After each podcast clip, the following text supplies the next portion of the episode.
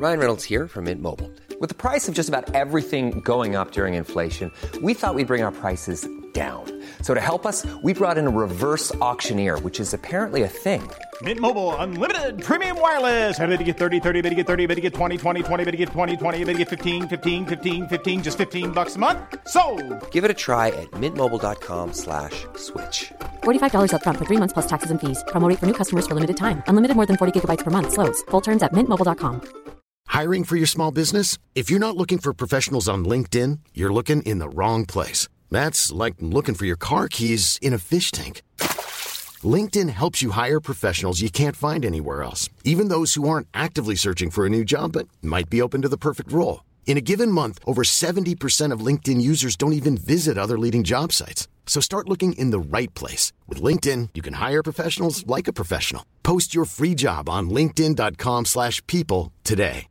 There's never been a faster or easier way to start your weight loss journey than with PlushCare. PlushCare accepts most insurance plans and gives you online access to board-certified physicians who can prescribe FDA-approved weight loss medications like Wigovi and Zepbound for those who qualify. Take charge of your health and speak with a board-certified physician about a weight loss plan that's right for you. Get started today at plushcare.com slash weight loss. That's plushcare.com slash weight loss. plushcare.com slash weight loss. Quality sleep is essential. That's why the Sleep Number Smart Bed is designed for your ever evolving sleep needs. Need a bed that's firmer or softer on either side? Helps you sleep at a comfortable temperature? Sleep Number Smart Beds let you individualize your comfort so you sleep better together. JD Power ranks Sleep Number number 1 in customer satisfaction with mattresses purchased in-store. And now, save 50% on the Sleep Number limited edition Smart Bed for a limited time. For JD Power 2023 award information, visit jdpower.com/awards. Only at a Sleep Number store or sleepnumber.com. I don't need a lot of brains in this business. I mean, I've always said if you got an IQ of 160, give away 30 points to somebody else because you don't need it in investments. What you do need is emotional stability. Wow. Very first tech IPO, and it's a big one.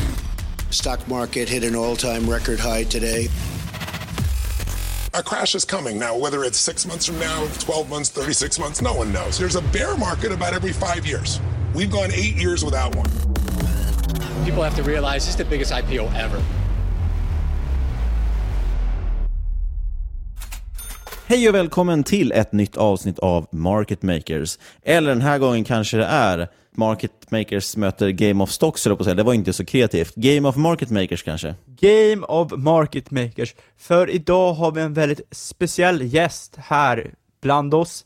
Vi har ju nämligen värdeinvesteraren från Twitter.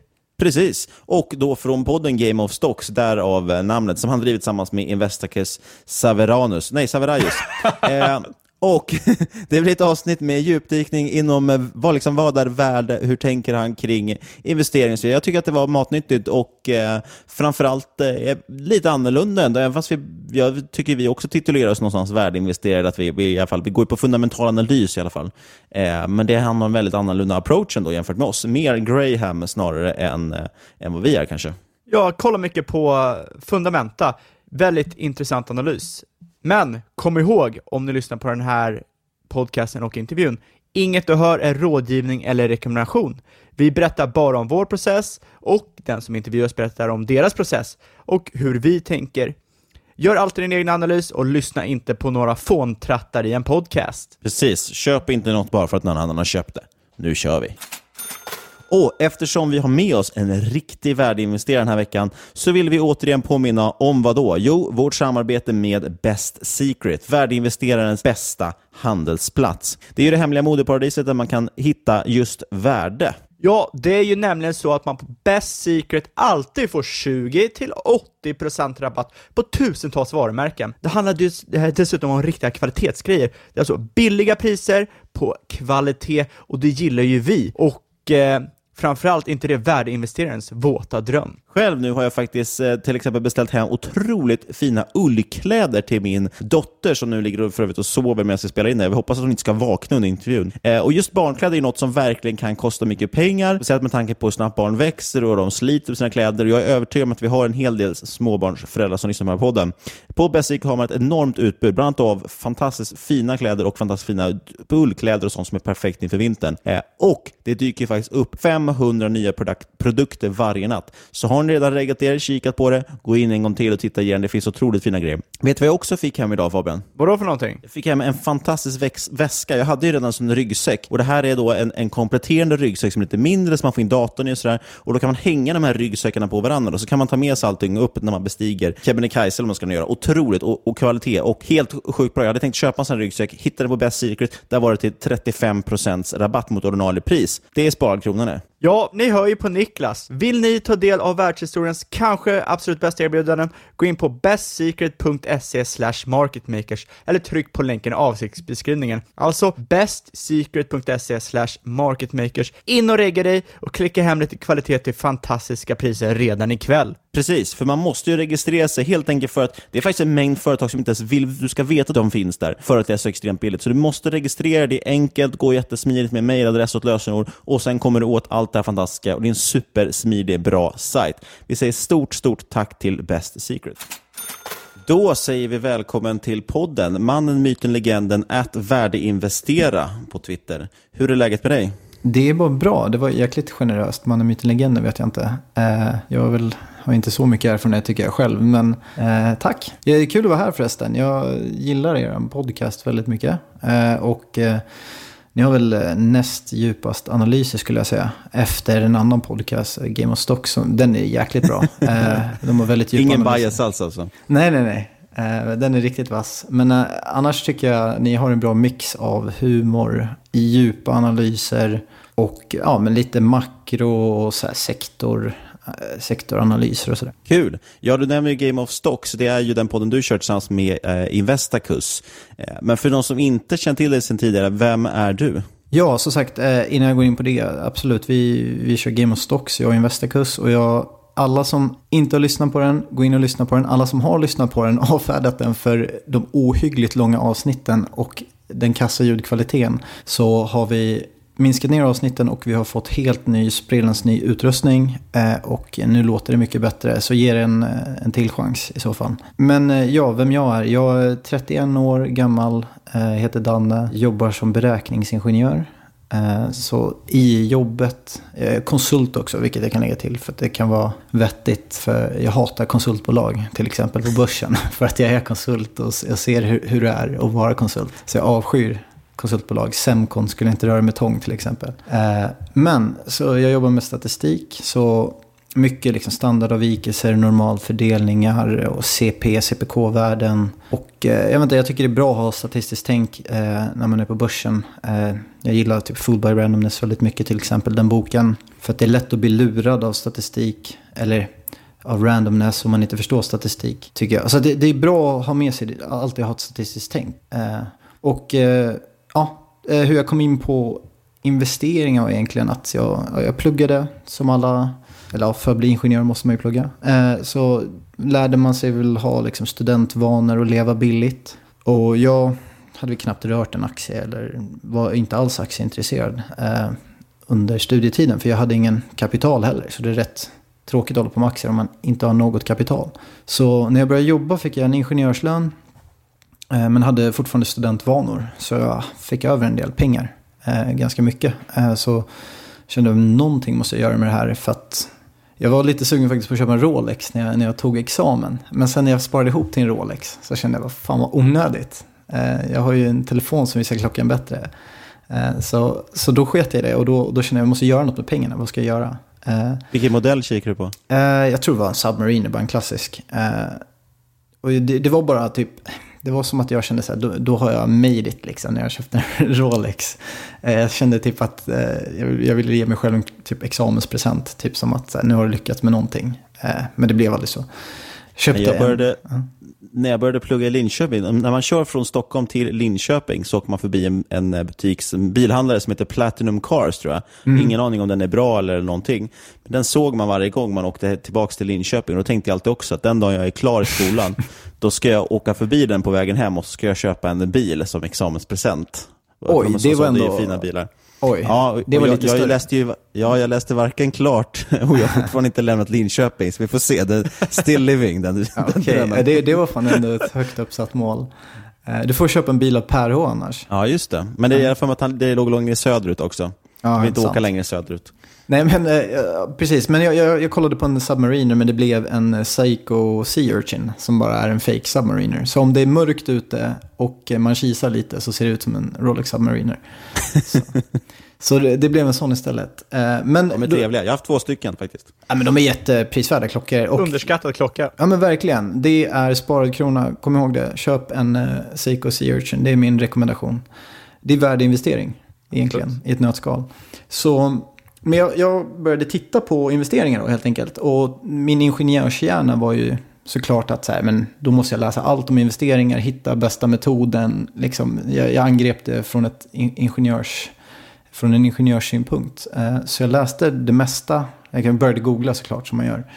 Eh, så kom jag fram till att men den strategin som konsekvent har lyckats bäst, alltså det finns ju många som har lyckats med olika typer av strategier, men den som liksom statistiskt har funkat bäst är eh, värdeinvestering. Eh, så jag läste på om värdeinvestering och insåg att okej, man skulle läsa Intelligent Investor, Warren Buffett, det han har skrivit, Peter Lynch. Och sen på den vägen är det. Och då helt enkelt tog jag det bara för att statistiskt sett har det funkat bäst om man kollar kvantstrategier och allting.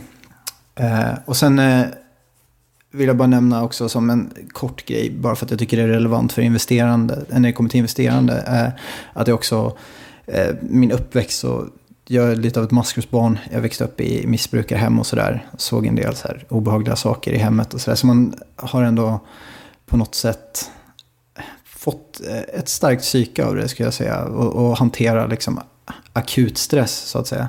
Och det är ju lite det man känner. Det blir ju akut stress när, när du vaknar upp och du, alla skriver att ah, nu, nu är domedagen här, nu, ska, nu, nu går det åt helvete på börsen. Eh, och jag tycker det, det har hjälpt mig att kunna, jag vet inte, trycka undan de känslorna. Så här, eh, trycka bort de känslorna och vara så här, panika inte liksom. Eh, varför gillar du inte konsultbolag? Jag skulle vilja höra mer om det. Ja, jag tycker ju alltid är prisvärt till slut. Så det är klart det finns något pris man köper ett konsultbolag. Men just nu är vi inne i, vi är fortfarande i högkonjunktur. Recessionen är väl inte riktigt här än, även om många säger att den är på väg och pekar på att den börjar, alltså ekonomin börjar sakta ner. Eh, men då vill jag ju specifikt inte köpa ett konsultbolag. För att det första som ryker är konsulter. Man har ofta en buffert på 20% av personalstyrkan som man bara kan sparka hej då. Och, ja, och, och sen har du ju liksom ingen vallgravar tycker jag. Det, det är humant kapital som kan flytta på sig och flytta på sig hela tiden. För att det är, som konsult är det bara värt att byta jobb för att du får bättre lön. Du matchar alltid din lön eller ökar den eh, såklart eh, när du byter jobb oftast. Och jag tycker bara liksom det, det är bara en commodity, det är människor. Eh, och, men det är klart, det finns konsultbolag som har jättenischade konsulter och de kan vara intressanta. Men generellt sett, inte, speciellt inte i en, i en högkonjunktur. Det känns bara som sämsta tiden att, att köpa ett konsultbolag. Om man vänder på det det, vad gillar du för bolag då? Eh, ja, eh, alltså vi, jag kanske kan gå in lite på liksom min syn på investerande. investeringsstrategi. Ja, precis. Jag tror det för att svara på den mer övergripande. Men som sagt, som jag sa, jag tycker jag kom fram till att värdeinvestering var det bästa. eh, För att det har alltid fungerat över tid. Eh, Och jag menar, just nu är det en period när värdeinvestering egentligen inte har presterat så bra. Det har un- underpresterat momentum och tillväxtaktier senaste typ över tio år egentligen. Och jag tycker inte det är så konstigt när pengar har varit gratis i, i princip. Och man har fått en extrem eh, inflöde av kapital också på, på marknaderna i indexfonder och ETFer och sådär. Så just nu har inte värdeinvestering varit, varit så bra. Men om man kollar historiskt så typ Joel Greenblatt visade att om du kör bara screena på EV-EBIT eh, och sen även då tar hänsyn till ROIC som ska vara en mekanisk syn på, på kvaliteter och kvalitativa aspekter och inte en kvantitativ aspekt så, så överpresterar du ja, index. Men om du tar bort ROIC, som ska vara den här kvalitativa aspekten, så överpresterar du ännu mer. Så att det är bara, liksom, bara värdeaspekten eh, var, visar sig vara bättre än att kombinera de här två. Det du beskriver egentligen, jag tänker, för lyssnarna bara, Joel Greenblatt, det är hans Magic-formula. Och sen så mm. gick jag över till, eh, vad heter han, Tobias Carlyle, eh, The Acquires Multiple. Exakt, och Deep Value. Jag vet inte vilket avsnitt det var, men vi pratade om dem för eh, mm. 20 veckor sedan. Ett gammalt avsnitt som heter Det är enkelt att slå index om man vill lyssna mer på om det. Exakt, och, och jag gillar väl inte, jag, jag vet att mekaniskt funkar det. Eh, det gör det ju, det är bara, det är bara statistik som jag, som jag förstår. Eh, och, eh, så, så egentligen bara varför, varför är jag en aktiv stockpicker? Det är för att jag tycker det är kul. Och dessutom har jag väl ett kontrollbehov. Det känns psykologiskt svårare att följa någon sorts mekanisk strategi, ligga back kanske 30% ett år för att man köper ju mycket dogs, eh, mycket skit, eh, när, när du går på låg ev-ebit. Så du, du har ju perioder av extrem underprestation. Och det blir tufft när man känner att man inte har den kontrollen eh, och inte har gjort den researchen på bolagen. Så jag skulle bara inte palla det psykologiskt. Det är lite som folk tycker ketogena dieter eller LCHF är jättebra. Men om jag hatar bearnaise och protein, då kanske inte jag ska äta LCHF. Jag hatar ingen bearnaise, men jag förstår vad du menar. Jag hatar men... verkligen inte heller bearnaise. Det var bara, jag var tvungen att låtsas att jag gjorde det för det här exemplet.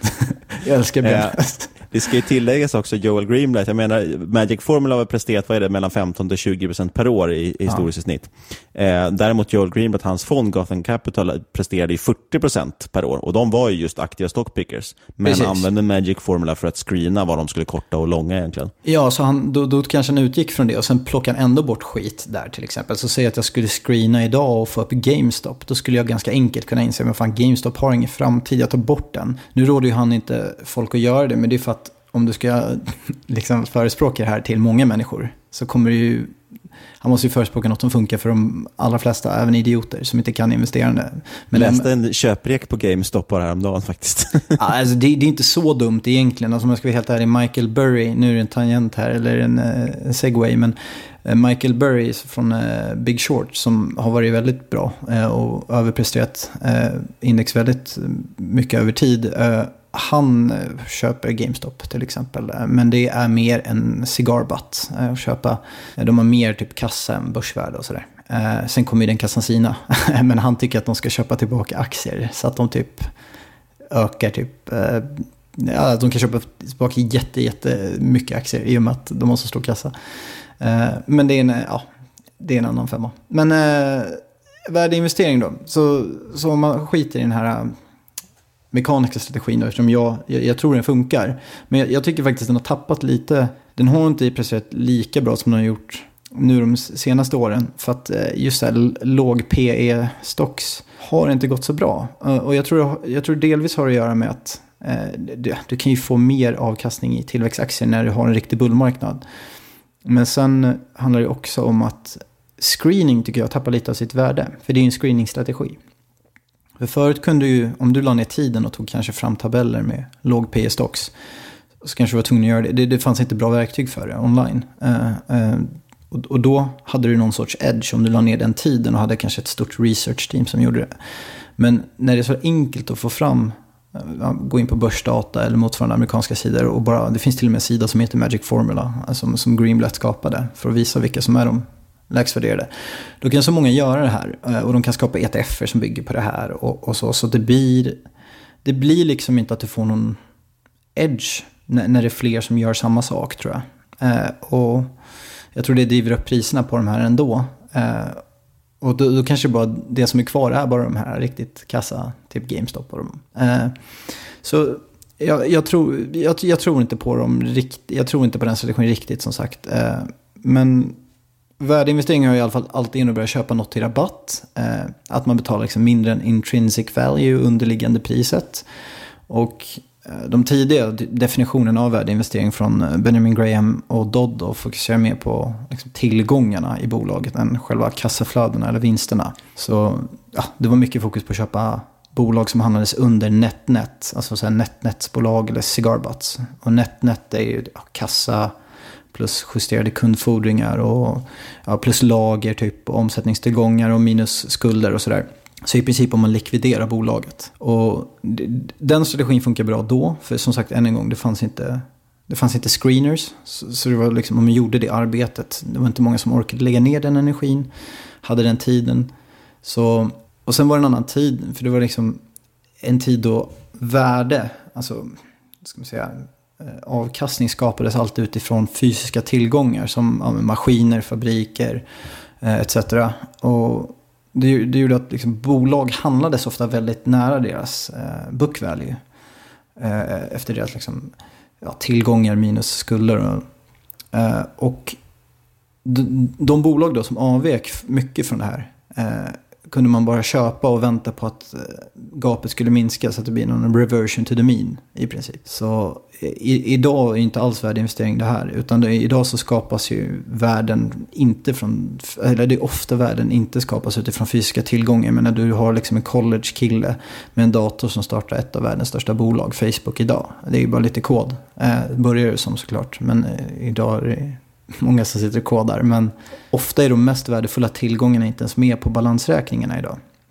Eller så är de helt felprissatta. Eh, så därför tycker jag att book value idag är ganska obetydligt om du inte kollar på banker eller andra eh, typer av bolag som där tillgången är det som är värdefullt. Då.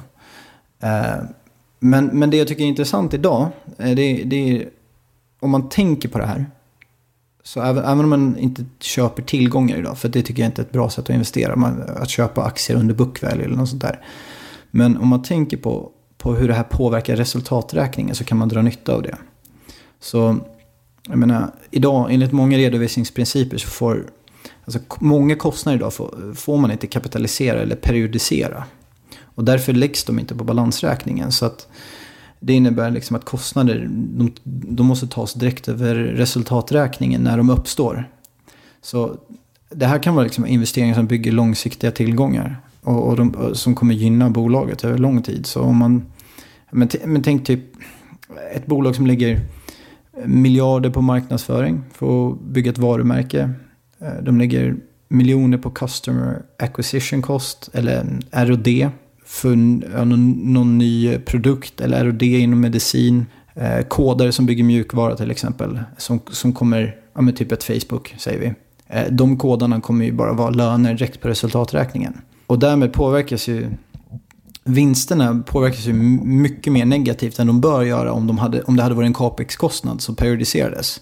Och då kan ju, kollar du på PE då, idag, så ser det ju riktigt, riktigt dyrt ut. Så man, helt enkelt kostnader som, som investeras för tillväxt men som tas direkt över resultaträkningen istället för att periodiseras. De här kan man, de bolagen kan man hitta och så kan man agera som att de här spenderingarna som görs och de här investeringarna som görs. Om man bara låtsas som att de capexas och sen periodiserar man dem och drar dem som amorteringar.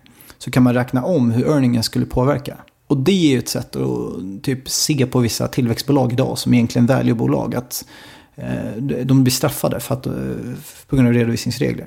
Eh, men det ligger ju också en fara där för just att tänka aktiveringskostnader och sånt. Alltså det finns ju vissa saker du kan göra. Till exempel utveckling kan du ju aktivera. Ja, många gamingbolag gör ju det, absolut. Precis, och där får man istället en risk tycker jag då att vissa har, de ser ut att ha vinster fast det egentligen går, egentligen håller de på att spendera pengar. Det, det bygger ju på att de måste tjäna in pengarna sen på ett spel.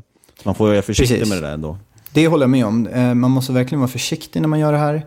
Eh, och jag gillar hellre att titta på det ur, ur det andra perspektivet. Alltså när ett bolag ser dyrt ut för att de inte aktiverar. Och, och sen om man verkligen tror på att det de bygger är liksom eh, starka intangible assets som kommer generera kassaflöden i framtiden. Så då, då, gör jag hellre tvärtom. Att, att jag aktiverar det istället för att bolag redan aktiverar det. Eh, eller så kan man titta på bolag som aktiverar det, för då har de gjort det jobbet åt dig. Men, men där gäller ju bedömningen, alltså, vad, hur, vad är tillförlitligheten att de, att de bygger något bra? Typ, är det ett overkills the walking dead så kanske inte går så alltså, bra. Smällen kan ju bli väldigt stor om de har räknat fel. Absolut. Så, men, men där tycker jag, jag tycker i alla fall att det är en rätt intressant möjlighet. Jag tror många missar. Eh, och, och, där kan många bolag se dyra ut. Eh, och bara, Oj, vad högt P de har. Eh, men, men det är en svår bedömning att göra, absolut. Men sen, eh, det är en form av värdeinvestering idag. Sen en annan form när liksom när man köper bara tillgångar på balansräkningen om, om man inte tycker att de är korrekt värderade. Så men det är väl det som, som jag tweetade om förut. Liksom Simon Blecher har ju snackat om att Holmen och eh, SCA är billiga i 20 år. Liksom. Och, och, marknaden värderar ju ändå inte upp dem. Så varför ska de börja göra det nu när de inte har gjort det på 20 år? Och jag, så därför tycker jag det är lite svårt att göra de typerna av investeringarna. För, för, när, när ska marknaden inse det? Det kan du aldrig veta. Ja, då ska du behöva ta över liksom 100% av Holmen och så likvidera tillgångarna i sånt fall. Ja, jag menar det. Och där är jag inte än när det kommer till mitt kapital. Uh, får vänta med de typerna av investeringar. Men uh, jag, jag, ägde faktiskt SCA nyligen. Uh, och absolut dyrt fortfarande tyckte jag på... Det är ju ganska cykliskt bolag tycker jag. Och sen var det dyrt på på vinster och kassaflöden. Sett ur det. Men jag köpte dem på tillgångarna då. För att då, då tänkte jag att det spelar ingen roll om vinster och kassaflödena eh, värderas högt. Eh, jag köper dem på grund av tillgångarna. Eh, för den hade kommit ner ganska mycket. Och var, om man gjorde peer-to-peer såg det ut som att deras skog var mycket lägre värderad än både de och Holmen mot peers. Billerud och, och ja, Stora Enso och sådär.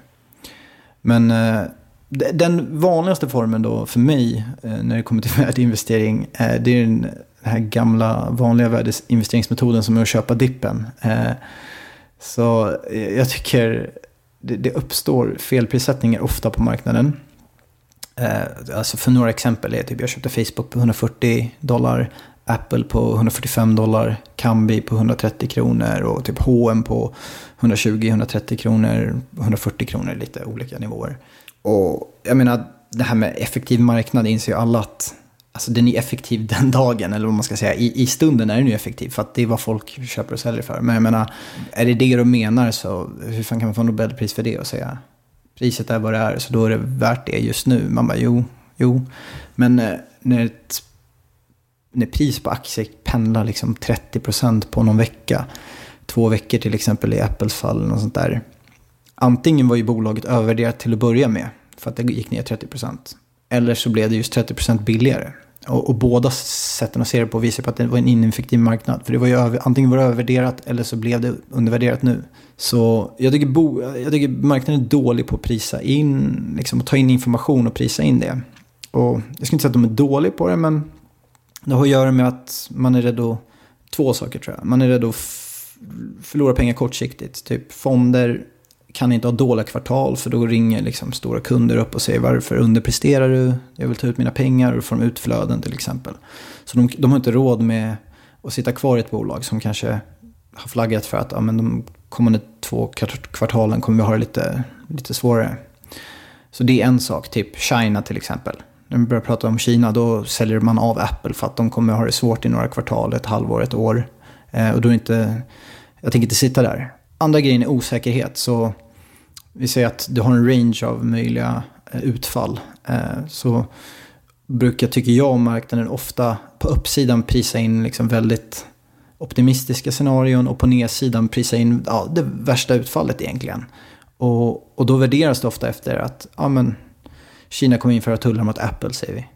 Liksom det värsta utfallet. Eh, och då tycker jag det finns där en möjlighet. Det uppstår möjligheter på grund av de här prissättningarna. För att om man bara kan acceptera lite osäkerhet och ha lite common sense och bara tänka att nej men jag tror inte det händer. Och, ja, man tar ju en risk, det gör man. Men eh, jag tycker det, man kan få väldigt bra betalt när man tar de riskerna. Eh, sen en tredje grej som gör att de här felprissättningarna uppstår är ju garanterat ETF och indexfonder också. För de bidrar mycket till det här. Och fondutflöden som när betting eh, såldes av helt för att, ja, det, vad heter det, när man ESG. Precis. Eh, så, så de vill ju, ja, signalpolitik helt enkelt. De, nej, det ska se bra ut. Vi, vi äger inte betting, vi är jätteduktiga. Och sen köper vi upp massa Greta Thunberg-bolag och sånt där. Alltså sådana saker. Och ja, det, hela sektorer handlas upp och ner. Så att eh, tidvattnen lyfter liksom alla båtar men drar ju ner alla båtar också. Eh, och då, då, där tycker jag det finns en opportunity. Eh, och eh, som jag sa, han Michael Burry som var med han, Christian Bailey, Big Short då. Han, han, han har ju varit ute och sagt det här nu, att det är en ETF-indexbubbla. Och det håller jag med om. Alltså det, man, handlar upp hela sektorer och eh, säljer av hela sektorer. Så Jag vet inte, det, det ofta är så. Banker, samma där, handlas ner.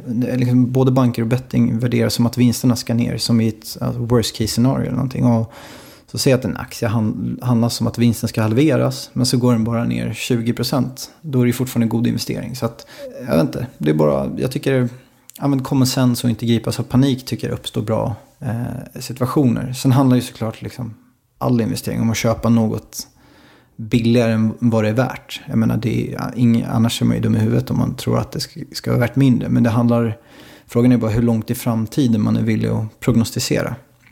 Så tillväxtbolag och tillväxtaktier kräver att man gör fler antaganden och tittar längre ut i framtiden innan, innan du liksom kan motivera värdet eh, idag. Och ett bolag med typ starka vallgravar som redan har en stark produkt som bevisligen kanske säljer bra är ju, är ju enklare att prognostisera där. Eh, och du, du behöver inte ta lika stor osäkerhet. För jag tycker det är därför jag, för liksom, jag, jag, gillar tillväxtbolag men jag vill inte titta för långt in i framtiden. För till slut blir liksom bilden i spåkulan rätt oklar. Eh, om du tittar allt för långt in i framtiden. Så, och det är väl ofta typ därför bolag med, om du tänker starka vallgravar, eh, är, är, ofta väldigt dyra. För det gör att det här prognosjobbet blir ju mycket lättare. Om du, om du verkligen inte ser något sätt för en konkurrent att ta marknadsandelar. Då kan du ju verkligen prognostisera liksom vinsttillväxt. Och, och det är väl logiskt. Jag menar, jag köper hellre Alibaba till P40 än Evolution Gaming till exempel. Där det känns som att det är lättare. Nu är ju det en konstig jämförelse, men... Rant over. men om man ska summera det, vad, vad skulle du säga är värde för dig? Alltså det är ju egentligen alla, alla de här typerna av situationer är värde. Eh, men för att sammanfatta värdet jätteenkelt jag vill köpa kassaflöden och vinster till en låg multipel i bolag där jag är säker på att vinsten inte kommer sjunka i framtiden. Det är ju sjukt enkelt. Men är det några särskilt, liksom, vad är dina favoritnyckeltal att kolla på? Ja, alltså, ev-ebit, om det kommer just till värdering, eh, så gillar jag att kolla på ev-ebit. Eh, just för att, ja, Niklas kan förklara vad ev-ebit är. Jag tycker ni, ni brukar väl säga det en gång per avsnitt eller något sånt där. Men eh, ja, man justerar helt enkelt för skulder och kassa vilket är bra. Och sen eh, ebit gillar jag för att om du gör peer-to-peer värderingar så ja, tar du inte hänsyn till olika skattesatser och, och ja, olika engångseffekter och sådär. Så att eh, ev-ebit är bra, använder jag ofta.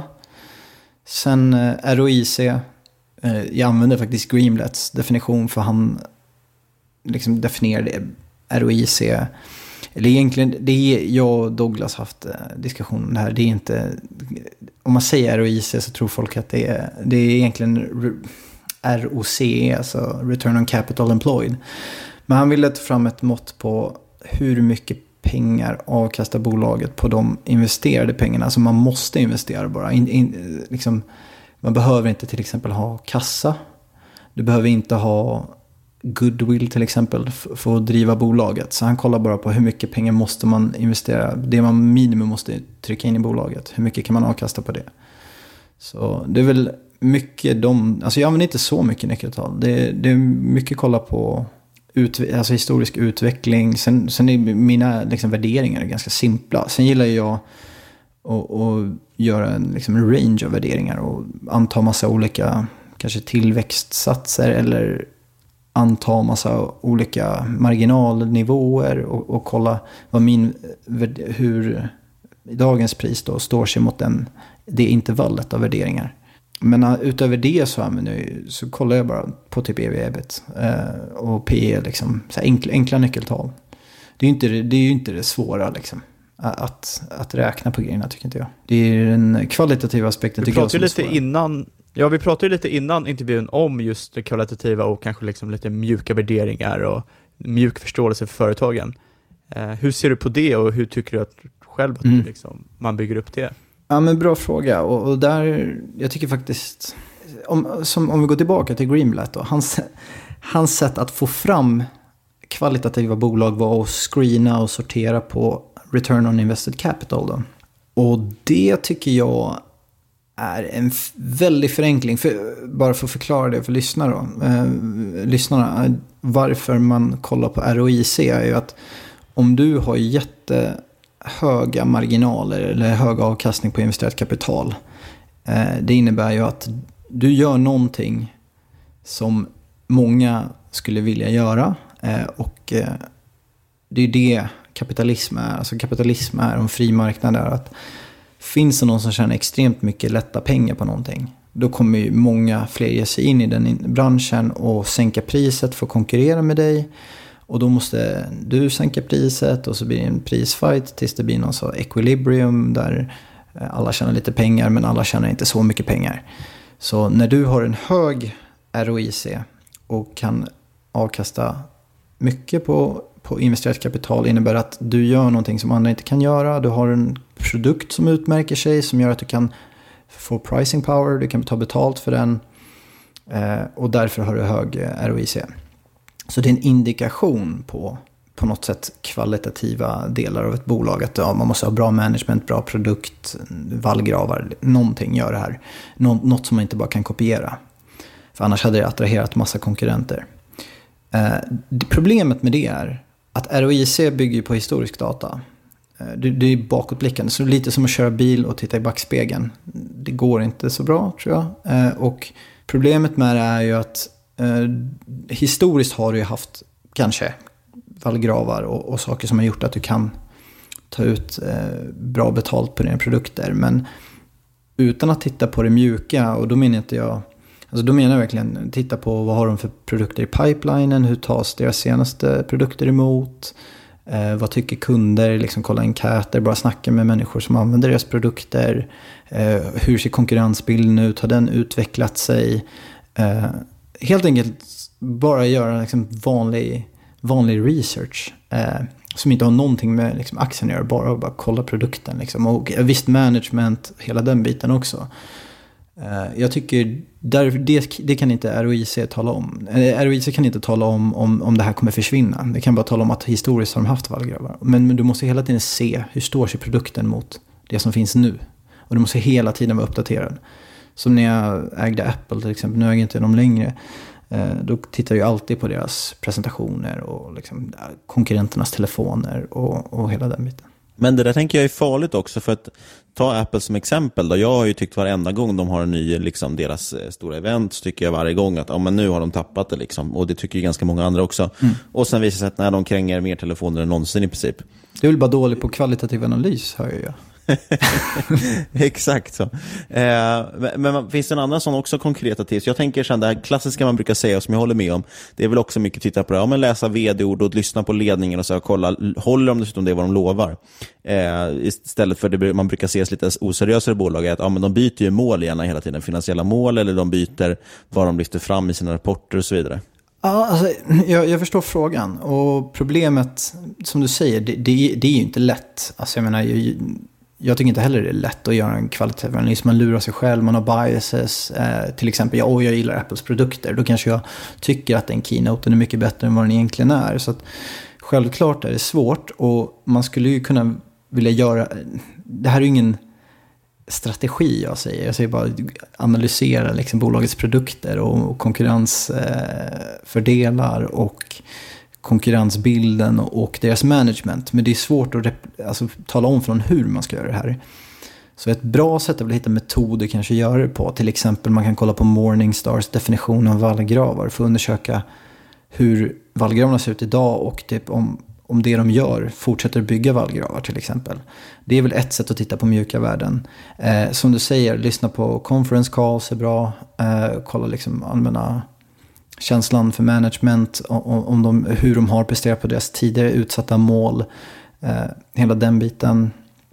Kolla på incitamentstrukturer, pilotskolan, alltså hur mycket insiderägande du har och hur, hur ska man säga, blir management och alltså styrelse och ledning, blir de belönade om aktieägarna blir belönade? Har, har de liksom samma incitament som vi aktieägare? Och hur har de allokerat pengar tidigare? Det är ju massa saker vi kan titta på. Eh, men det, det, är fortfarande en bedömningsfråga och det är subjektivt. Och det är det som gör, tycker jag, investerande så svårt. Du kan inte, du kan inte typ lära ut det med enkla regler. För jag menar, hade det bara varit att man kunde ställa upp massa villkor som, man på historisk, som bygger på historisk data. Då hade, man ju, då hade ju matematiker varit, och programmerare varit rikast i världen. Eh, och det, det funkar inte så. Jag, jag tror inte alls på det.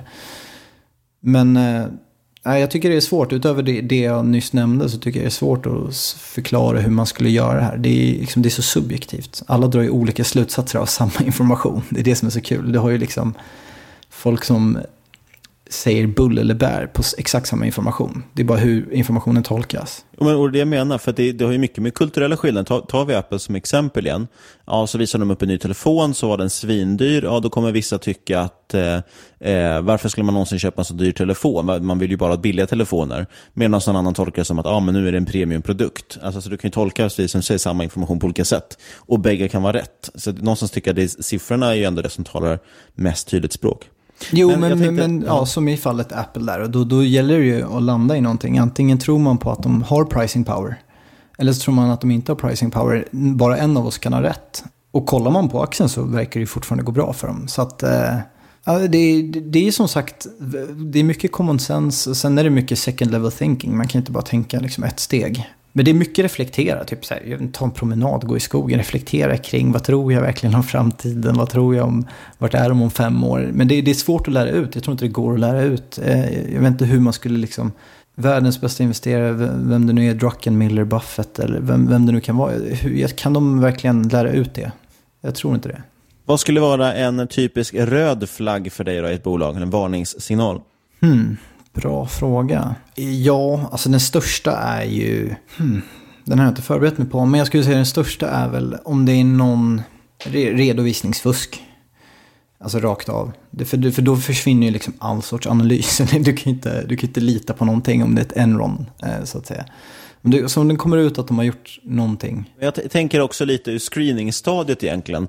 Eh, då blir det ganska handfast också. Om man, om man sitter och screenar bolag till exempel, försöker hitta, du kollar ganska mycket på EV, ebit, till exempel så har du ROIC. Mm. Vad skulle vara något som sticker ut? Är det bara något så enkelt som ett alldeles för högt P-tal till exempel? Eller finns det några sådana? Aha, okej. Eh, nej, P tal tycker jag, speciellt inte en screener, för att det kan vara en engångskostnad som har dragit ner P, eller eh, gjort att PC ser högt ut till exempel.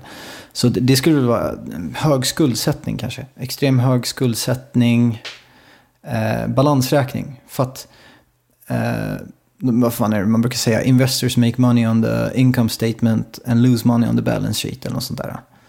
Så att eh, det är där den stora risken ligger tycker jag. Eh, så jag skulle säga att balansräkningen är viktig. Det är egentligen bara defensivt liksom. Det, det är bara för att se till att man inte förlorar pengar tycker jag. Det är inte ofta jag kollar på balansräkningen för att säga fan det här kommer jag tjäna pengar på. Det är inte ofta jag gräver så. Vilket bolag äger du just nu som har högst P-tal? Ah, kul fråga. Oj, jag äger ju... Det är ett bolag jag skäms för att säga att jag äger. För att jag heter värdeinvesteraren. Och det är så jäkla sjukt. Och jag tycker faktiskt det är, det är helt sjukt att jag äger. Men jag äger lite Tesla. Jag vet att Ja, ni då hatar det. tackar vi för din medverkan. Ja, kul att du var här. Ses igen nästa vecka.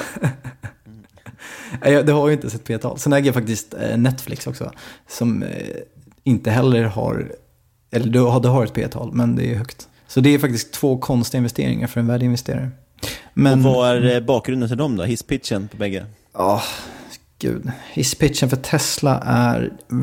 Ah, jag, jag har lagt ner många timmar på research för Tesla. Det är disruptive teknologi. Och du kan inte räkna hem caset, det vet jag. Och mycket, de har tagit eh, höjd för mycket av framgången redan i aktievärdering. Men nu har den kommit ner. Eh, de har tiodubblat revenues. Ungefär, alltså tio gånger mer revenues på fem år. Men aktien har varit flat ungefär eh, i fem år.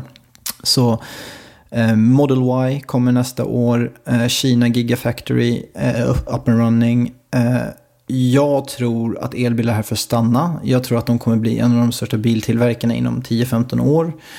Eh, de har fördelar i drivlinan. Eh, de ligger ju långt före där. Alltså kostnad, storlek, vikt och effekt. Eh, batterier, kilowattimmar per kilo samt vad är det mer de har? Just det, dollar per, per kilowattimmar. Så de har billigast batterier och liksom effektivast batterier.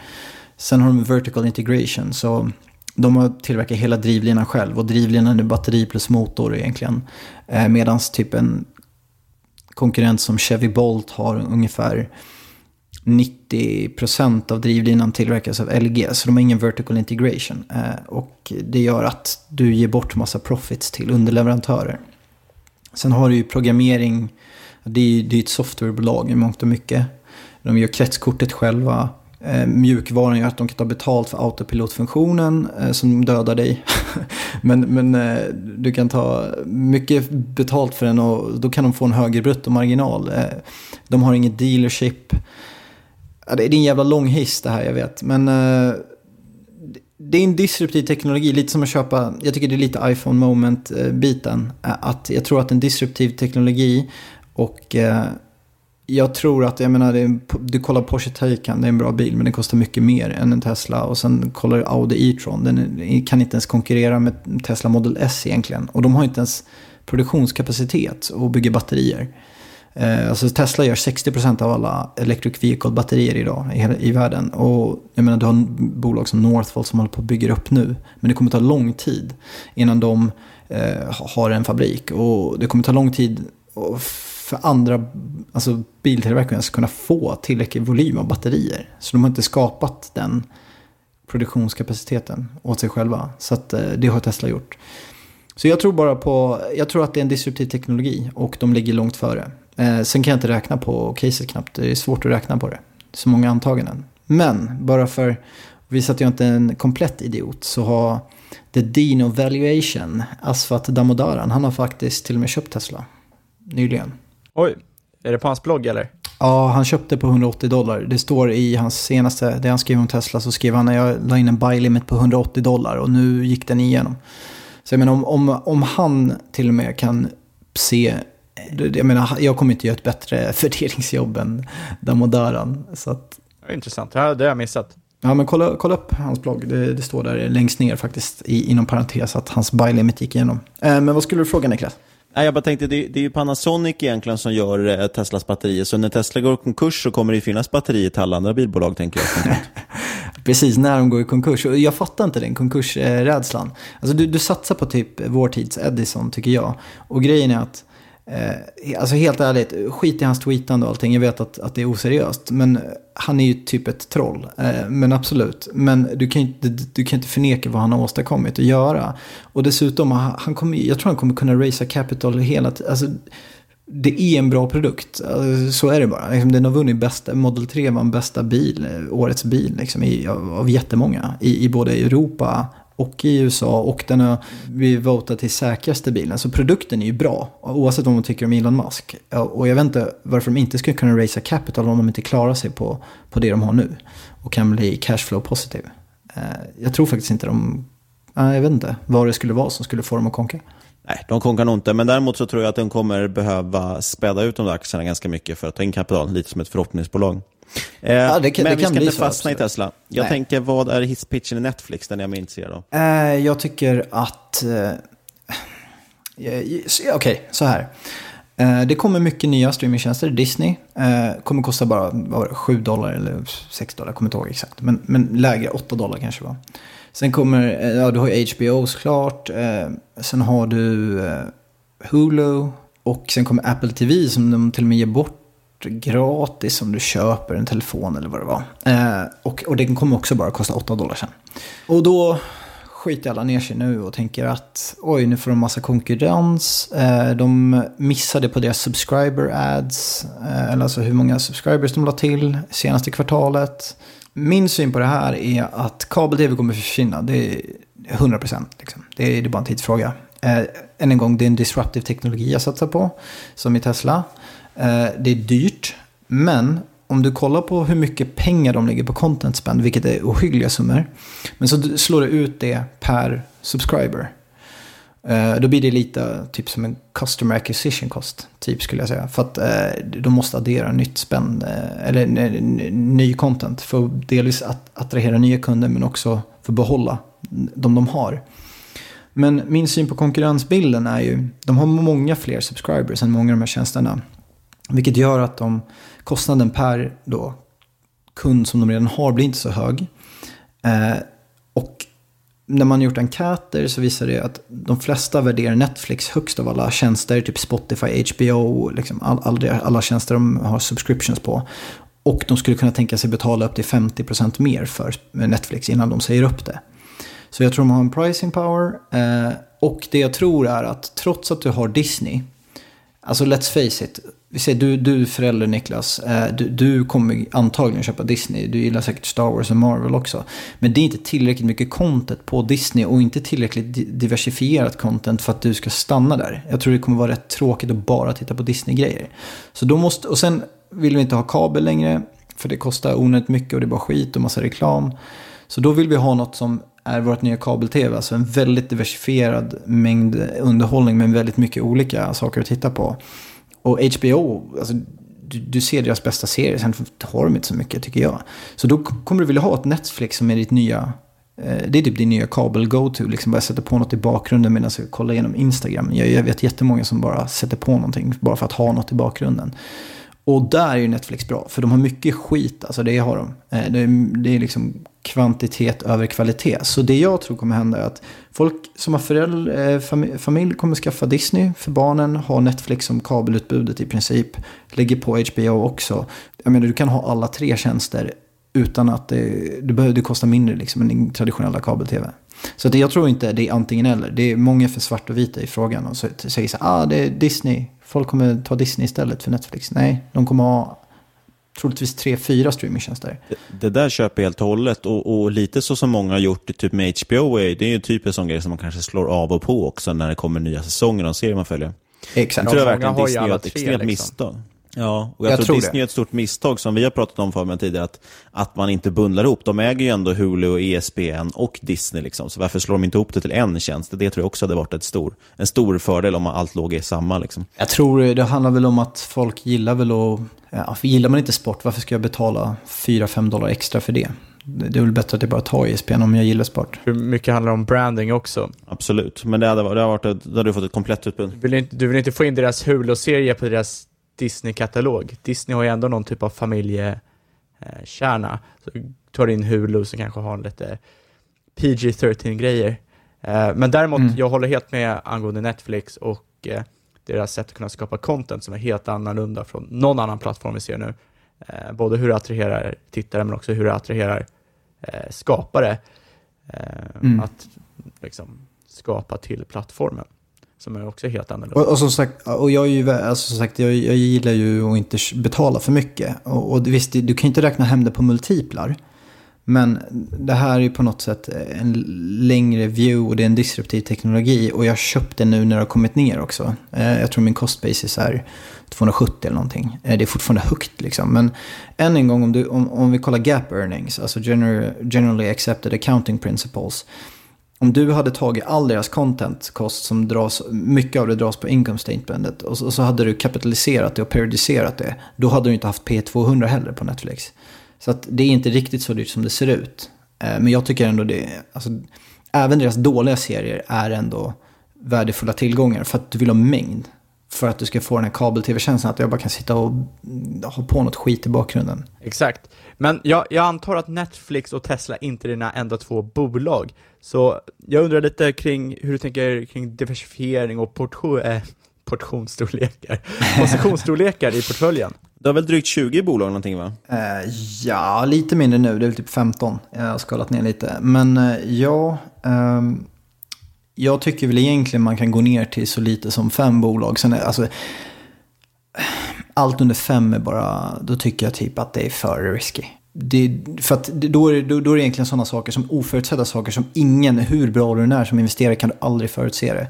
Framförallt har du ju sannolikheterna mot dig, du som är, som är ingenjör också tänker jag. Mm. Alltså, har du ett enda bolag så räcker det med att ha fel en gång så är det kört. Ja, och det är det jag försöker säga. Att, att oavsett hur bra du än är. För jag vet att eh, Buffett är känd för att ha sagt att liksom, så här, diversifiering är till för typ, dum, säker, säkerhet mot din dumhet. Eller i princip att hedga mot sin dumhet. Men det spelar ingen roll hur bra du är. Det finns ju Black Swan-event eh, som du aldrig kan förutse. Det, det, är liksom, det här kunde ingen förutse.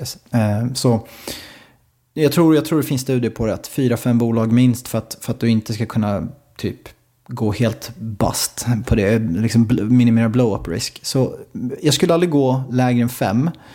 Och sen eh, försöker jag vara ödmjuk. Jag inser att jag, inte, fan, jag har inte hållit på med det här så länge. Det är fem, sex år. Jag är fortfarande ung. Jag tror inte att jag är så jävla bra. Så att jag vågar inte ta mer än 15% kanske size i, i ett enskilt bolag. Vilket fortfarande är stort. För skulle jag göra det i sex olika bolag. Det är hela portföljen. Men har jag en riktigt, riktigt, riktigt bra idé, en fat pitch, ja då vill jag ändå ha friheten att kunna trycka in ganska mycket kapital. Men då skulle jag antagligen inte göra det sex gånger samtidigt, att, att det bara är sex bolag. Liksom. Så jag vill kanske ha minimum tio bolag då. Men ett kan få utgöra 15% i princip. Finns det någon eh, röd tråd bland de här bolagen du äger? Uh, ja, alltså det, det är väl... Eh, det är... Förutom värde då kanske? ja, precis. värde, precis.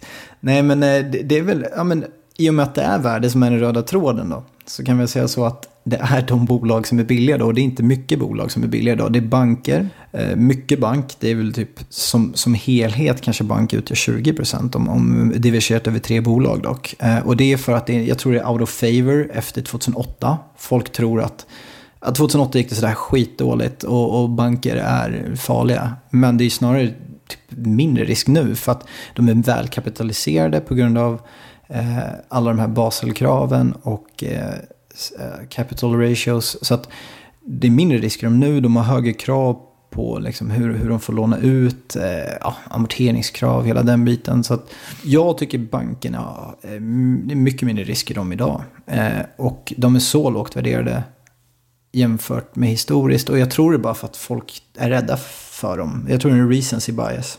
Men sen är det väl en del gaming, alltså spel, tv-spel eller dataspel. Eh, jag har Take-Two, men de äger inte längre, men Activision Blizzard äger jag nu. Och sen mobilspelsbolag, jag har Gravity. Och sen eh, betting är out of favor också. Sen, jag vill ju äga bolag med strukturell tillväxt.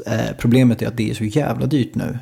Men då har jag hittat, jag har hittat lite billiga läkemedelsbolag också. Eller så med, medtech, typ Bull Diagnostics tycker jag Eh, oförtjänt billigt. Och sen äger jag lite Sobi faktiskt. För att det är också väldigt lågt värderat egentligen. Men det är väl egentligen det. Och sen har jag ju, ja, men, som sagt Netflix och Tesla är mer att jag satsar på disruptiv teknologi. Sen har jag Alphabet bara för det är bara en mot-investering. Alltså, jag tycker det är, för, det är inte billigt.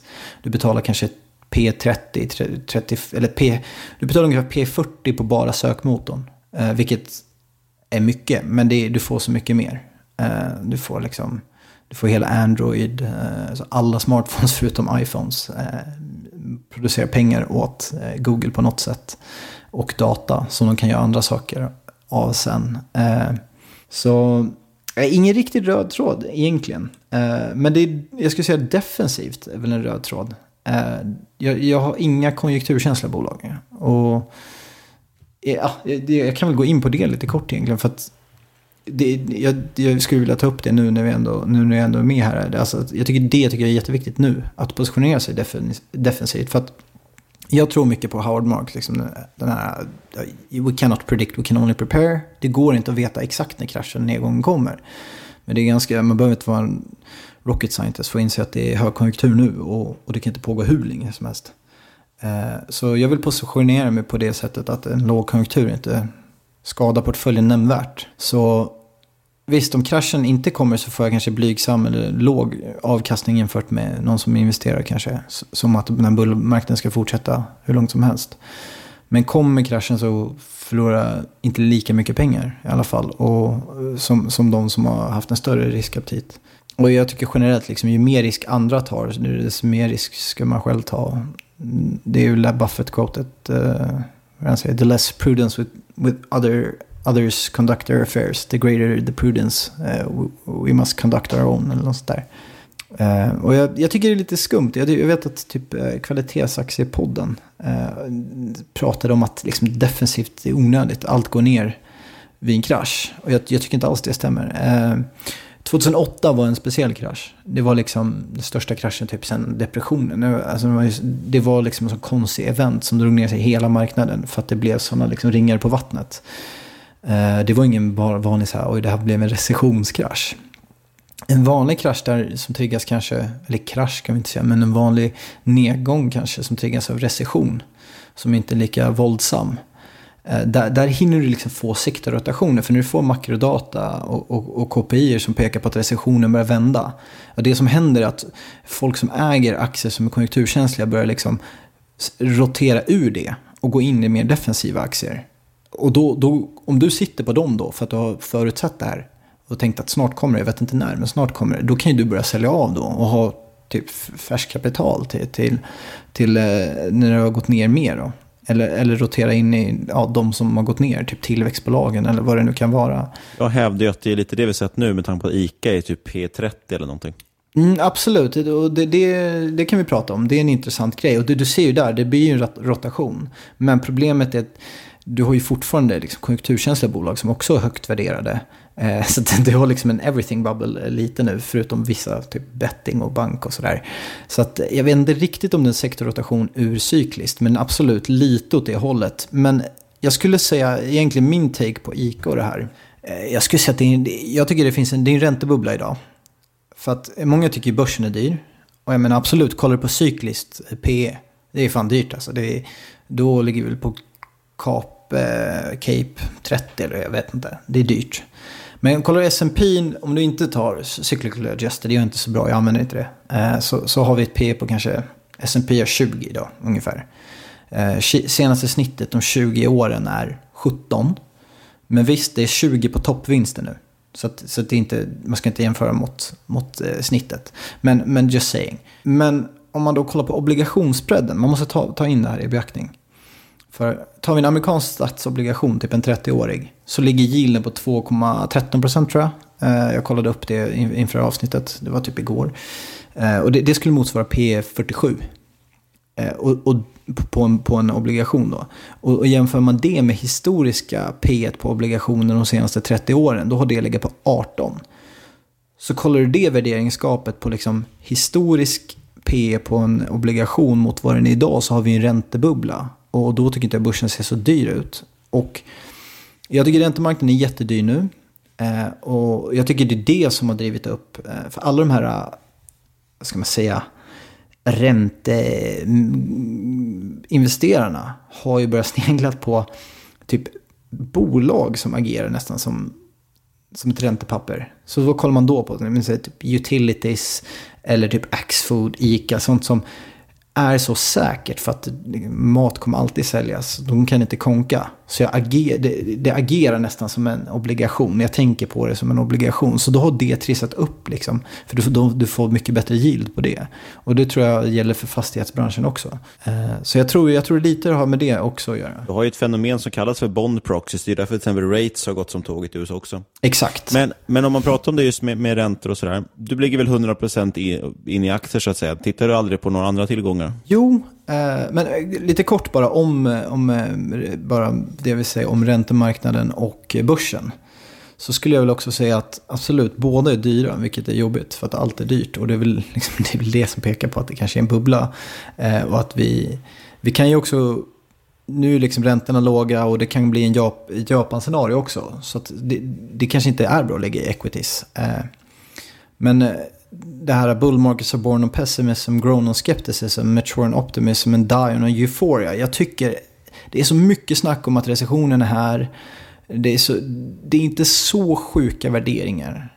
Eh, för att det är mer en media, alltså medianvärderingen är, eller medelvärderingen eh, är, är alltså det, det, det är ganska, vad ska man säga, en bred uppgång. Det är inte så att du bara har en techbubbla eller något sådär. Att, att, eh, det är bara en viss typ av tillgångar som är högt värderade. Så att, jag vet inte, det känns som att vi är typ i optimismstadiet nu och inte riktigt euphoria. Och det, det känns nästan för typ eh, lätt om det, det skulle vara eh, början på slutet nu för alla ser den komma. Men ja, det är min take på det. Men eh, andra tillgångar då?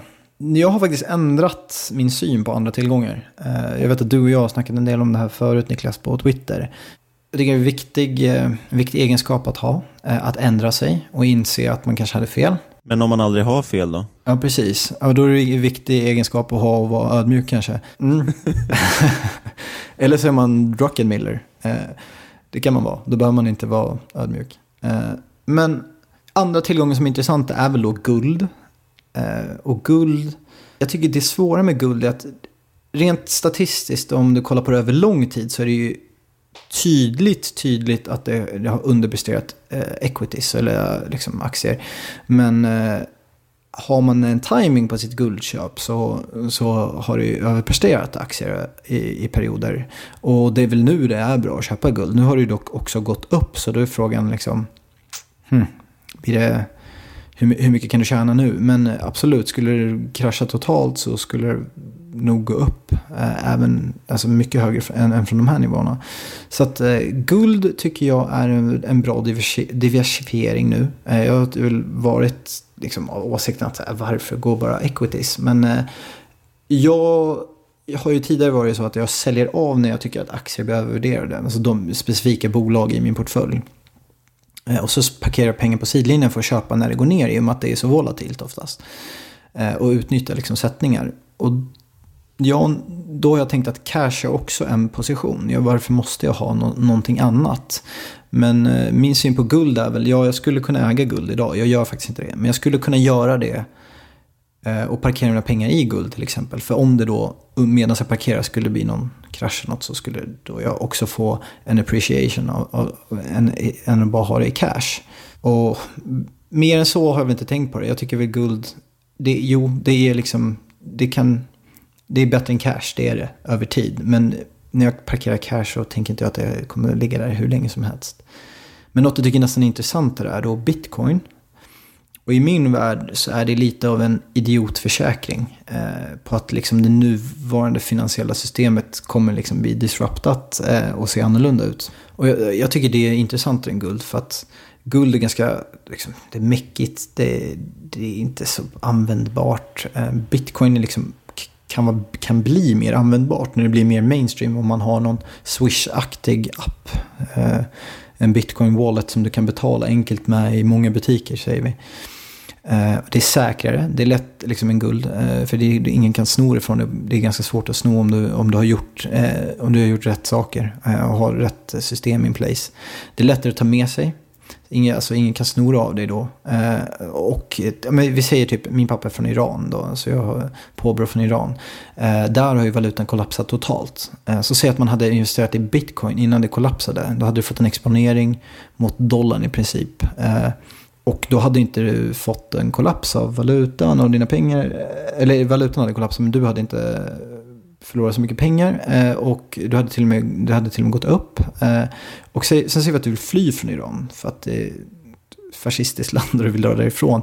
Eh, det är ganska svårt om du köper liksom, flera kilo guld eller hur mycket pengar man har och, och liksom få med sig det på ett flygplan. Men du kan ha en bitcoin wallet till exempel. Så det är mycket mer användbart och man ser det i Venezuela, Iran. Alltså bitcoin används, köps väldigt mycket i sådana typer av länder. Det har blivit en safe haven. Jag vet inte om det kommer... Det är jäkligt dyrt nu om du bara kollar på liksom historik. Men jag tycker man kan köpa typ 5% av portföljen max, liksom, eller någon procent av portföljen bara som en så här, vet du vad, om, om det här är ett nytt sätt om det här är ny, nya pengar så, så, spelar det ingen roll. För att det, alltså om du tänker på hur mycket bitcoin ökar i värde, trots att det inte ens är användbart idag, alltså för liksom vanliga personen. De flesta har liksom ingen aning om hur bitcoin fungerar eller hur man handlar ens. Alltså de har hört det såklart för att det liksom hypas i media. Men ingen vet hur man handlar eller hur man liksom hur du ens handlar med det. Du kan inte ens göra det.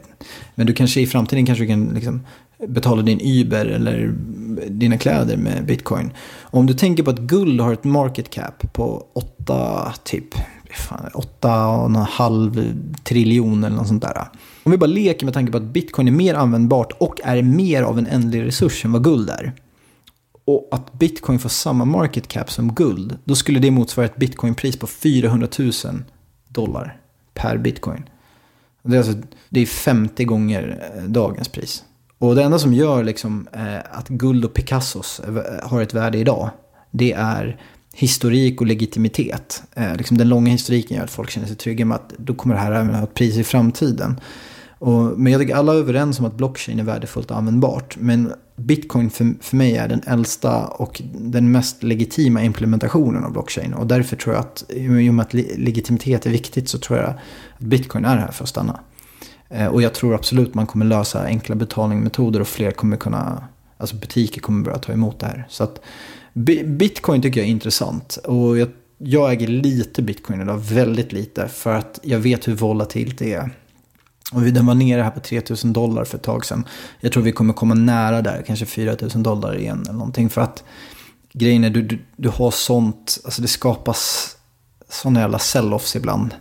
Eh, så det är helt galet. För att du har heller ingen, du kan inte blanka bitcoin. Så det gör att när den går upp, den går upp väldigt mycket. För att du inte har någon som kan liksom bromsa det. Och då kan den gå ner väldigt mycket. För att det blir liksom övervärderat på ett sätt. Så jag har lite bitcoin, men det är, eh, vad kan det vara? Eh, typ 1% av portföljen. För jag tror jag ska, jag ska köpa mer. Det är det planen är. Jag, tror, jag hoppar tillbaka lite. Du sa det just med att när du tycker att något blir dyrt så säljer du av det för att parkera pengarna och kanske köpa tillbaka det. Mm. Det får mig tänka på två saker delvis. Är det så, sitter du mycket med någon bevakningslista eller någonting som du håller koll på? Jag tänker som du sa till exempel, om en Apple faller mycket, Mm. ja, då kan det vara värt att köpa. Då måste man också veta i förväg vad man tycker att det är värt. Mm. Eh, och kopplat till det så tänker jag också att om du har en sån bevakningslista så måste den vara ganska stor. För att du har ändå spridda skurar mellan dina bolag. Det är allt från bank, jag till exempel själv har rör i princip inte bank för att ja, jag kan inte analysera bank tycker jag, lite ett värde i det. Mm. Eh, så att det är två frågor igen egentligen. Eh, är det samma bolag du sitter och håller koll på? Eh, och det andra är, är det någon viss typ av bolag du gillar extra mycket? Eller kan du sitta över hela fältet och säga om det hittar värde?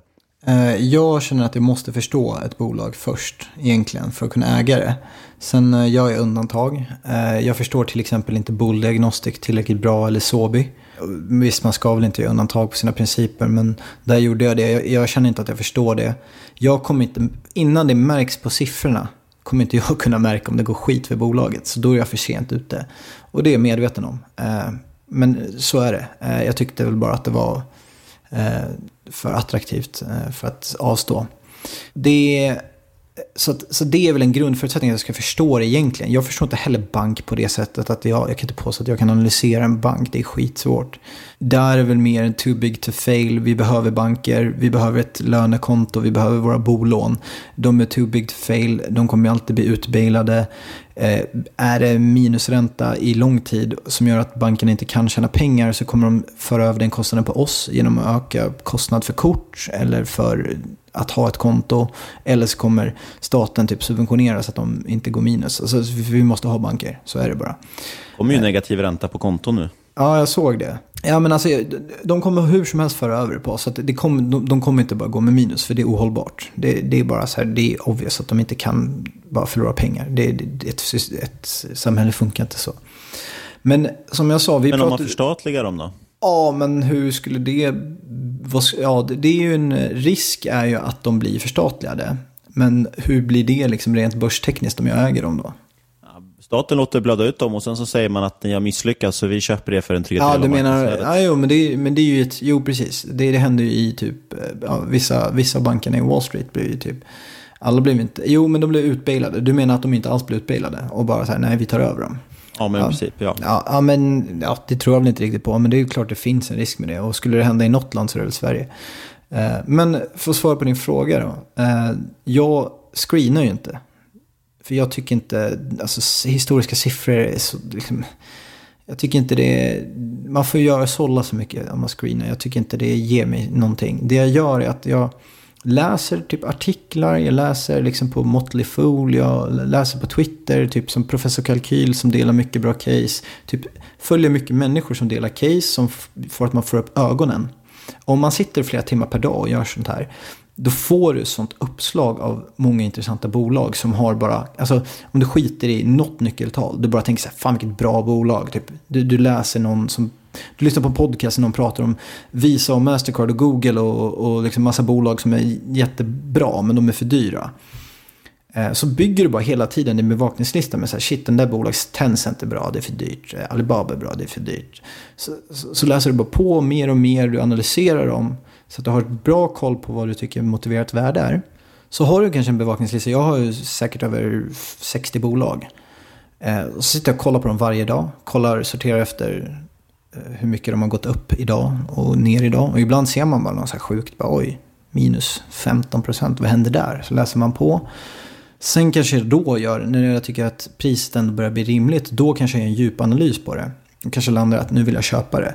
Så jag i princip får bara uppslag för investeringar genom att, vad ska man säga, kolla, lyssna på podcast, kolla Twitter, läsa artiklar, liksom så här, med börstidningar, börshemsidor, Seeking Alpha, vad som helst. Eh, så jag screenar aldrig. Eh, och vad var din andra fråga? Jag, jag, tror att du svarar på dem eh, hyfsat väl. Det andra var just, ja, du svarar på det, var dels det här just med olika typer av sektorer och, och branscher, men också det här med bakningslista. Och det svarar du på ganska bra. Ja, så precis. Sektorer och branscher då blir ju då vad som är i min circle of competence i, i, i princip, vad jag förstår mig på. Så jag försöker hitta typ disruptiv teknologi, men de är ju ofta väldigt dyra. För man, man, man tar höjd för att de kommer ta över jättemycket. Så jag försöker hitta sådana bolag och liksom strukturell tillväxt. Allt med strukturell tillväxt, disrup, disruptiv teknologi. Du behöver, inte, du behöver inte ens vara börsintresserad för att inse det. Du kan läsa ny teknik liksom, eller någon sånt där, eh, vad heter det, illustrerad vetenskap eller vad som helst. Och, och, bara inse att fan det här är framtiden. Sen måste man ju såklart göra sin research för att veta vilka som är de bästa bolagen då, inom det här. Men, eh, men det måste också vara helst inom min circle of competence. Eh, Sen, sen, kan jag väl rygga, speciellt att rygga andra investerare i och för sig. Eh, det, det gör jag mycket också förresten för att få upplag, uppslag för investeringar. Jag går ofta in och kollar på riktigt vassa förvaltare. Och de jag respekterar mycket. Typ Druckenmiller, men typ Buffett. Nu han, han är tråkig, alltså dåliga idéer nu för tiden. Men Oakmark-fonderna. Jag kollar på många fonder jag respekterar som har bra track record. Typ Michael Burry till exempel. Så kollar jag vad de har köpt. För har de analyserat bolaget och gått igenom deras liksom, filter, då, då är jag säker på att det ligger ingen hundbegravning i balansräkningen eller, eh, eller något sådär obvious, för då hade de tagit det. Och de har också även tänkt på den här investeringen och tyckt att den är bra. Så att det, där får jag mycket uppslag. Så titta på investerare som är riktigt bra, som jag vet är bra. Ja, nu har vi nått dryga timmen här i podcasten, så vi tänkte kanske ska ta upp lite lyssnarfrågor. Den första kommer från din kära poddpartner Investakus. Och han frågar, vad bänkar du? Vad fan, den här svarade vi på sist. Uh, det var jättelänge sedan. Uh, det var över kanske åtta månader sedan. Uh, då tog jag väl 110. Sen har jag tagit typ 115 någon gång sådär. Men just nu vet jag inte. Jag har otränat gått in på gymmet senaste halvåret och tagit 100. Bara för att testa om jag bara har det i mig så sagt utan att träna. Så jag tar 100 i alla fall. Ska jag säga. Med eller utan stopp vid bröstet? Nej, det är nog inte ett stopp, nej. Det är nog inte heller en sån här überstuds, men det är ingen stopp, nej. Sen undrar JP, eh, när du ska ta stoppen på dina bankpossar? Jag jobbar inte med stopp. Eh, och sen, jag vet inte, jag har inte, Nordea har, ligger jag inte back på. Eh, eller nu låter jag som en riktig loser, men jag ligger inte back på det med utdelningarna. Men, för jag har fått mycket utdelningar i dem över tiden. Men, men man kan, alltså, där måste man ta med det i bankerna, för att det är typ hela avkastningen. Alltså seriöst, det är, du får ju liksom ingen tillväxt eller någonting. Du äger dem typ på grund av att här, det är skithög utdelning. Så bara plocka kupongen är värt det. Så att jag, jag har fått ganska bra avkastning och det har jag ägt det ganska länge. Så att eh, nej, det går bra där. Sen är jag Danske Bank som är en riktig surdeg. Där, där ligger ju en del back. Eh, där är ju caset att jag tror böten blir mycket mindre än vad marknaden förutspår. Eh, och det kommer nog inte materialisera sig förrän böten annonseras. Så att eh, det caset tänker jag hålla tills böten kommer. Så är, så är det bara. Och nej, jag, jag äger Handelsbanken där jag plus köpte det ganska nyligen, eh, plus 10% där. Uh, så nej, vänta, jag tycker inte bank, jag tycker bankerna är väldigt billiga. När du kan, om du jämför bankerna mot ICA och Axfood, den spreaden är helt jävla insane. Och där, det är bra value skulle jag säga. Hans Lindberg undrar om du har några kinesiska favoriter utöver Tencent och Alibaba? Uh, ja, Tencent, Alibaba, jag, jag gillar JD. Jag tycker de gör mycket saker rätt Eh, alltså mycket av det Alibaba gör är att agera mellanhand, nästan som Ebay. Eh, JD säljer allt själv, typ. Alltså det, är liksom, det är deras produkter. Så de är mer, när man pratar om Alibaba och Amazon, så är det ju ganska, jag tycker inte det stämmer. JD är mer av Kinas Amazon. För de har allt på sitt egna lager, skeppar det och ser till att liksom det finns en anekdot om att han, JDs vd, nu kommer jag inte ihåg vad han heter, eh, hade beställt typ en glass från JD. Och så var han typ arg för att den var smält när den kom till honom. Så han, eh, han satsar liksom mycket på det här med drönarleveranser, robotleveranser och sådär. Och det är mycket mer Amazon-esk än eh, Alibaba. Så JD gillar jag. Eh, jag gillar JD. Eh, sen kan jag gilla Baidu också. Det är ju Kinas Google. Men jag kan för lite om dem om jag ska vara ärlig. Men eh, det är väl egentligen bara det. Sen jag tycker Kina redan är så risky. Så att jag har så svårt att bedöma bolag. Så att, att gå in på typ småbolag i Kina, då är det ju verkligen så här, fan. Då blir det China Hustle-varning på det. Så då, jag vågar väl bara gå på det jag kan typ med säkerhet veta finns. Liksom. Det är inget luftslott. Så typ, det är väl de stora jättarna då. Gustav från Gustavs aktieblogg undrar hur du ser på Edge i små versus stora bolag. Ja, i små bolag kan man absolut ha en analys-edge. Eh, för att färre analytiker tittar på det och färre fonder köper det. Så det blir liksom det enklare att uppstå felprissättningar och det, det köper jag. Eh, sen blir det ju svårare att analysera själv. För att färre, det finns mindre information om det kanske. Och eh, det är mer risk liksom. Det är lägre omsättning i dem och likviditet och sådär ofta. Men där kan man ju bättre pengar egentligen. Och det kan man ju se på small cap index och allting sånt där. De outperformar ju eh, som oftast. Så i storbolag kan du inte ha en analys-edge alls. Eh, tycker jag. Det, det tror jag inte. Det du kan ha är, det har jag berört tidigare idag, men det är ett tidsperspektiv. Eh, fonder, många fonder vill inte som sagt gå dåligt korta perioder. Eh, och de är rädda för osäkerhet också. Så där kan du ju bara, eh, du köper på felprissättningar. Det, är som jag sa själv, liksom, Apple var ner på 140 dollar i december. Nu är den uppe i 220. Det är 50 procent och folk säger att det inte går att tjäna pengar i, i storbolag. i nonsens. Eh, det uppstår felprissättning hela tiden. Sen om du, om du är ute efter en compounder som du ska hålla i 20 år. Ja, inte fan kommer Apple vara en bra investering nu. Det är ju världens dyraste bolag. Det, då kommer du inte tjäna lika bra som om du hade köpt ett litet bolag som går bra såklart. Men det är inte det vi pratar om. Du får vara lite mer aktiv om du vill utnyttja felprissättningar. Så för storbolag är det bara att du har längre tidsperspektiv. Kan, du kan ta kort tid av underperformance. Vi hoppar väl vidare till eh, våra klassiker, några snabba. Och nu har vi varit inne på det här eh, lite grann. Men det första som vi alltid frågar om är ju guld. Ja, eh, jag vet inte om frågan är om jag äger det eller inte. Men ja, jag kan tänka mig äga det. Och jag tycker inte det är helt dumt. Men nej, jag äger inte. Ja, det är, våra första frågor är alltid guld och bitcoin och de har ju nästan svarat på redan, så vi hoppar ner vidare till nästa efter det. Och då är det risk. Mm. Är det volatilitet eller förlorat kapital för dig? Ja, ja, risk, jag har ju ingen stopploss eller någonting. Så risk är alltid permanent loss of capital. Jag bryr mig inte om jag ligger minus mycket eller något sånt där. Det, det, är inte, det är ingen risk för mig. Alliance eller Horde? Hård. Timing the market eller time in the supermarket? Okej. Va? Eh, Ja, vi testar alternativ. Vi kör timing the market eller time in the market då. Okej, ja, den, den, den känner jag igen. Eh, men jag gillar time in the supermarket. Det är kul att gå och handla. Eh, men... Mm, Ica då kanske? P27. Ja, det, det är supermarket. men nej, det, det vet ni nog svaret på. Det är ju time in the market, såklart. Bull Diagnostics eller Spiltans Bullbar? Uh, nej, men då är det nog Bull Diagnostics. Uh, Spiltans- Även för en AV?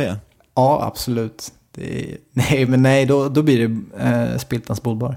Sen, du beskriver dig själv som Buffetts, Mungers och Lynch kärleksbarn. Vad har du ärvt av varje fader? Ah, kul fråga ändå. Mm, hmm. Och hur gick det till? Okej. Okay. de gjorde en cocktail och sen bara inseminerade de en eh, tjej. Eh, men eh, jag skulle vilja säga Mungers bitterhet. Och så här sarkasm och dryghet lite. Buffett.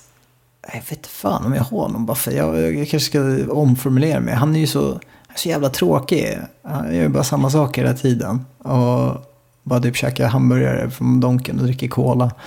Eh, Han är för rutinmänniska tror jag. jag tror inte, men lite rutiner då, har jag fått från honom. Det är, det är bara att jag inte har lika tråkiga rutiner. Men eh, okej, okay, lite så här inrutad kanske. Och eh, vad har jag fått från Lynch? Jag har inte 1400 bolag i alla fall. Så det är inte, inte det. Nej, jag vet faktiskt inte. Jag kanske inte har något lynchigt över mig. Jag lynchar en del. Kanske det då. Fabian, han har ju ärvt eh, Mangers glasögon, Buffetts frisyr och Lynch öron. Tack för den, Niklas. Ja, det kanske är du som, det kanske är, du som är hans kärleksbarn. Eller deras kärleksbarn. Jag får fråga mamma nästa gång jag är hemma. Vad är din bästa respektive sämsta affär och vad har de lärt dig? Bästa? I, I pengar eller procent? Du väljer själv vad du definierar som bästa. Hmm. Jag har gjort den, jag kommer faktiskt inte ihåg. Jag har gjort, jag har gjort några sådana här där man dubblat pengarna. 100% är det, eller double bagger. Jag har gjort några sådana, men jag tror jag har gjort någon triple... Eh, AMD var en triple bagger. Eh, så, men inte i kapital. Eh, så AMD var nog min bästa i procent. Och sen kanske Apple ägde rätt länge. Så i, när jag sålde var det, det var rätt mycket också. Så att det var nog bästa i kronor. Och eh, sämsta sa du? Och vad har du lärt dig av dem framförallt? Ja, de där de bra, de, de bra affärerna eller? Ja, både och. Ja, okay, de det är ingen skrytpodd det här. Ja, Okej, okay. jag vet inte. Men eh, om vi börjar med mina bra affärer. Jag vet inte vad jag har lärt mig. Långsiktighet i Apple kanske. Eh, ägde de väldigt länge. Och jag köpte, och, och att våga köpa när alla andra har panik. Jag köpte dem på typ 96 dollar eh, för länge sedan. Var det 2016 eller något sånt där. Och, och, då var det för att iPhone skulle, det var för cykliskt och, och jada jada. Eh, så det är väl det. Och AMD var, det, det ska jag säga att ren fundamental analys, alltså inte ens kolla på siffrorna. Jag kollade bara på Ryzen-processorerna och typ kollade på i princip sveklockers. Eh, och, och, och, kollade liksom bara textsidor, de har ingenting med aktien att göra. Och än en gång, att det är det jag menar med att man kan titta på bara produkten och inse att fan, det här har inte marknaden prisat in. För att det rörde sig ingenting på att Ryzen hela tiden blev bättre och bättre. Och, och det var som att marknaden väntade på att säljsiffrorna skulle synas innan man vågade på det. Och det var än en gång det osäkerhet för marknaden. Så jag skulle säga funda riktig fundamental analys kan löna, löna sig eh, rikligt. Eh, och dåliga affärer, då är det typ Fingerprint och Starbreeze. Eh, och eh, sjukt dåliga affärer. Jag, jag, Klassiska värdefällor låter som, eller? Nej, inte Starbreeze, men eh, absolut så var ju Fingerprint var ju en sån här värdefälla och jag var ganska grön, fortfarande grön, men eh, jag tänkte väl inte på att det var så mycket av en commodity. Jag trodde de hade bättre patent och, och sådär. Men det var ju bara, det var, där lärde jag mig väl att bara för att det går ner och ser billigt ut behöver det inte vara billigt. Eh, och... ja, det är lite det jag menar. Mm. Jag tänker att det är, kanske om ett år kanske vi sitter och ser tillbaka på Gravity på samma sätt. Ja, absolut. Förhoppningsvis eh, inte. Nej, men det, det, kan absolut hända. Man måste vara ödmjuk. Eh, och, eh, det är väl det, liksom. men Fingerprint var en commodity. Jag tror att det, det lärde mig mycket av att fan, man måste vara säker på att bolaget kan styra över det, sitt, sin pricing power. Liksom att, att Paradox till exempel, Interactive, kan ta vad de tar för sina spel. För att ingen annan gör Grand Strategy-spel. Eh, det är viktigt för mig att jag gillar inte commodity-bolag. Uh, eh, Starbreeze tycker jag inte lärde mig så mycket för att jag visste om riskerna om jag ska vara helt ärlig. Jag, jag sa hela tiden uh, att uh, det här vet jag är en option. Antingen går den upp mycket om Overkills The Walking Dead blir bra eller så går den ner väldigt mycket om det är dåligt. Så därför satsade jag bara så mycket pengar jag kunde förlora, alltså permanent loss of capital. Det, det var jag trygg med. Så det var typ 1-2% eller något där. Sen var ju då, kanske då, det dåliga var väl att jag kanske inte alls, jag trodde att det var min circle of competence eh, och att jag kunde bedöma att spelet såg helt okej okay ut och att Payday gick bra. Så då borde de kunna få massa spelare där också. Så det var dålig bedömning där av produkten och kanske trodde att det kunde bedöma den. Och sist men absolut inte minst, vart följer man dig om man vill liksom, veta mer om dig och följa dig? Ja, Följ mig på Twitter, eh, värdeinvesteraren heter jag, eller att vardeinvestera. Och sen eh, tycker jag ni verkligen ska lyssna in på min och Investacus podcast Game of Stocks. Det är väl egentligen det. Ja. Kommer Twitter-handeln, kommer den från att Gud på den åttonde dagen sa Varde investeraren? ah. Jag har så svårt för göteborgsskämt. Ja, men, och så den... slutar vi podden idag. men äh, ja, nej, ingen kommentar på den. Nu får ju ni klippa bort typ 30%, ni gör ju inte så långa avsnitt va? Nej, det där löser sig nog. Jag brukar klippa bort Fabians frågor bara. ja, nej men jag snackar väl mycket skit också så du kan nog klippa bort det mesta. Det ska nog lösa sig. Vi har haft några långa, men jag tror att det här kanske blir den längsta. Det beror på hur mycket vi klipper förstås också. Eh, men vi vill säga stort, stort tack och extra stort tack såklart att du tog det så mycket tid också. Eh, så från en, en trevlig helgkväll, eller vad säger jag, vardagskväll. Absolut. Allt för er. Mm. Och då, värdeinvesteraren har tagit sig hem efter en lång utflykt in i market makers-världen. Ja, han höll på att tappa bort sig här i våran podcast. Den här podcasten blev ju typ rekordlång, en och en halv timme. Och eh, ja, vi var ju lite rädda att han aldrig skulle vilja lämna, och det skulle helt enkelt bli en... Eh, det skulle helt enkelt bli så att Ja, han fick ju överge Marathon Investerkurs makers. och så, exakt, och så skulle det bli tre stycken eh, podcast-hostar i den här podden. Ja, precis. Han skulle flytta in här och bo med oss här. Lite mysigt ändå. Men värdeinvesteraren har varit ganska tydlig med vad han äger. Jag vet inte om vi ska köra någon innehållsförteckning. Jag kommer knappt ihåg alla bolag, det var så mycket. Eh, jag tror dock inte att det var någonting specifikt här som jag reagerar på som jag äger också. Vet inte hur du kände? Nej, men däremot tycker jag vi kan säga att inget du har hört i den här podcasten ska ses som rådgivning. Alla åsikter är våra egna eller vår gäst och eventuella sponsorer tar inget ansvar för det som sägs i podden. Och tänk på att alla investeringar förknippade med risk och sker under eget ansvar. Och vet ni inte vad risk är? Ja, då kan du spola tillbaka lite, för då förklarar ju värdeinvesteraren det. Precis. Och har du någonting du vill kontakta oss om, synpunkter, eh, påpeka någonting, ja, vi borde rekrytera in värdeinvesterare i den här podden, eller nej, det här varit ett för långt avsnitt, eller vad ni vill säga, så gör ni det på podcast at marketmakers.se. Eller varför inte på Twitter, at marketmakerspod. Då hittar ni även både dig, mig och kanske till och med värdeinvesterare, som jag kommer tagga i inlägget när vi lägger ut det. Så sök upp oss, marketmakerspodd, podd, POD i ett ord alltså. Och vi vill såklart återigen tacka Best Secret. Det är verkligen värdeinvesterarens bästa vän. Här kan man shoppa otroliga märken till fantastiska rabatter, men man måste in och registrera sig på bestsecret.se marketmakers. Annars får man inte tillgång till det och det vill man ju inte missa. Och sist, men absolut inte minst, tack för att du har lyssnat kära lyssnare. Vi hörs igen om en vecka.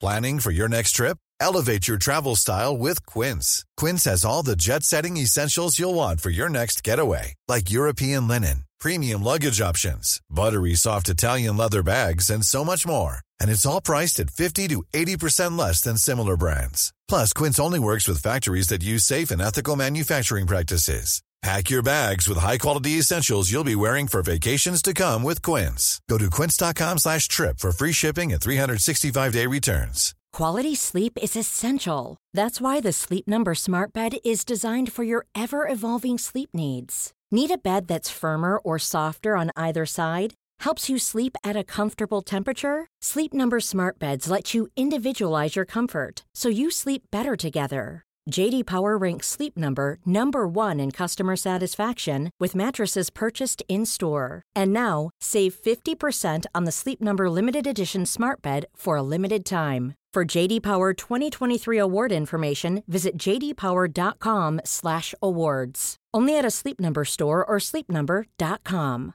A lot can happen in three years, like a chatbot may be your new best friend. But what won't change? Needing health insurance. United Healthcare Tri Term Medical Plans, underwritten by Golden Rule Insurance Company, offer flexible, budget friendly coverage that lasts nearly three years in some states. Learn more at uh1.com. Many of us have those stubborn pounds that seem impossible to lose, no matter how good we eat or how hard we work out. My solution is plush PlushCare.